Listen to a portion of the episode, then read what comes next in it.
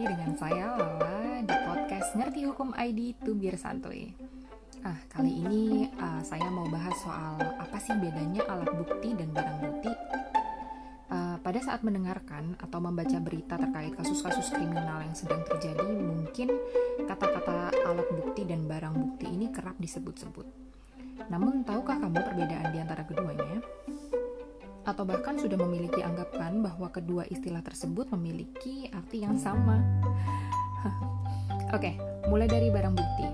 Barang bukti sendiri memiliki uh, banyak pengertian seperti uh, barang yang dipergunakan untuk melakukan tindak pidana, barang yang dipergunakan untuk membantu melakukan suatu tindak pidana, benda yang menjadi tujuan dari dilakukannya suatu tindak pidana, benda yang dihasilkan dari suatu tindak pidana, dan juga benda tersebut dapat memberikan suatu keterangan bagi penyelidikan tindak pidana yang ada, baik berupa gambar ataupun berupa rekaman suara.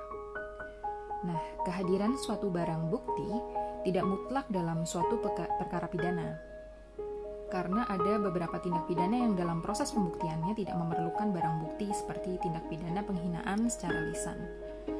Hal ini diatur di pasal 310 ayat 1 Kitab Undang-Undang Hukum Perdata. Nah, dalam pembuktian hukum acara pidana di Indonesia diatur bahwa hanya alat-alat bukti yang sah menurut undang-undang yang dapat digunakan untuk pembuktian. Di luar itu, maka tidak dapat digunakan sebagai alat bukti yang sah. Hal ini diatur di pasal 184 ayat 1 Kitab Undang-Undang Hukum Acara Pidana bahwa alat bukti yang sah adalah keterangan saksi, keterangan ahli, surat, petunjuk, dan keterangan terdakwa. Perlu diketahui juga, tidak semua barang bukti dapat dijadikan alat bukti, seperti misalnya dalam kasus pembunuhan. Tidak serta-merta barang-barang bukti yang ada di tempat kejadian perkara atau TKP uh, eh, itu kemudian semua menjadi alat bukti.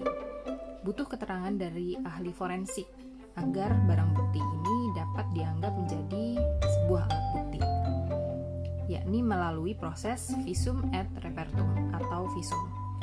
Surat keterangan dari seorang ahli mengenai hasil pemeriksaan terhadap mayat dan juga bukti lainnya, baru suatu barang bukti dapat dianggap sebagai alat bukti yang dipergunakan untuk pembuktian di pengadilan.